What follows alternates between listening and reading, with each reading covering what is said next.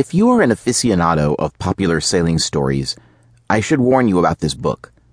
Breaking Seas is not a memoir about a confident mariner underway with his resourceful family, nor is it an account of a photogenic teenager whose wealthy dad taught her to sail when she was seven and later bought her a 60 foot racer to undertake a record breaking circumnavigation. It's not even one of those books about a crusty old sea dog willing to share his 73 years of blue water wisdom. Breaking Seas is my story. The story of a fat, pasty faced, out of shape software dweeb who, without any prior boating experience, bought his first vessel at age 41, a broken down 44 foot cutter named Serenity, repaired her, outfitted her, and sailed into the jaws of a pitiless sea. Yes, there really is a man that crazy. I respect the sailors who have lived those other tales and took the time to recount their adventures. Those seafarers deserve to be out there with the wind, the waves, and the whales. They have paid their dues. Sailing is in their blood, likely passed down as a family tradition. If you'd prefer to read one of their sailing stories, you have a vast selection from which to choose.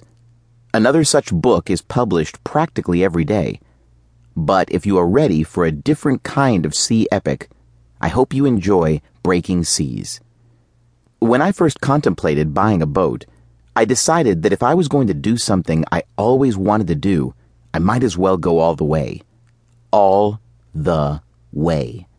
Buy a big boat, totally fix her up, quit my job, Inform my friends, relatives, and colleagues I am sailing around the world. Nothing less would do.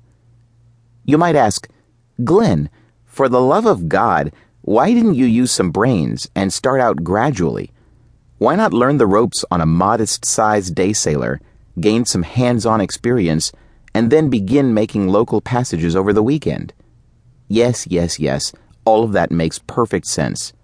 For other people, not for me. I believe that anything worth doing is worth overdoing. Like countless other mariners throughout history, I imagined the sea offered respite from my personal demons, as well as a path toward transformation. All that would require sailing extreme distances. I was unmarried. My crew was a collection of strangers hardy souls who responded to an ad I placed in the San Francisco area sailing magazines. I chose them for their self described sailing ability.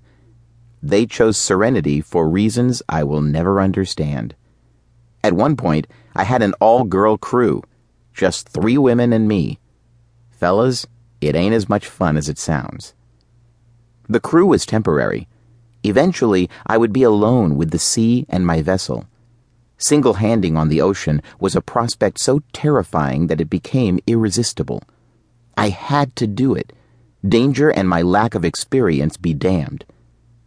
As you can tell by this point, I probably wouldn't even be a runner up in the world's most sensible man contest. This is not to say I didn't give this ocean sailing thing a lot of prior thought and study. I've always had a knack for learning complex subjects straight out of books. I had snagged my first computer job by getting hired in the administration department, and then studying up on the company's software until I could finagle a technical position on practical skill alone.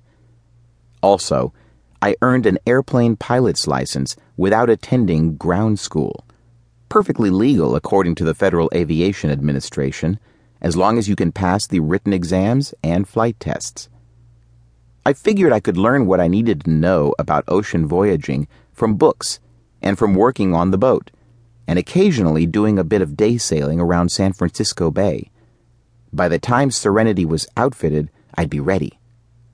Once I knew the difference between a sheet and a shackle, I was convinced not only that sailing was simple, but that I could personally improve upon much of the conventional knowledge in sailing books.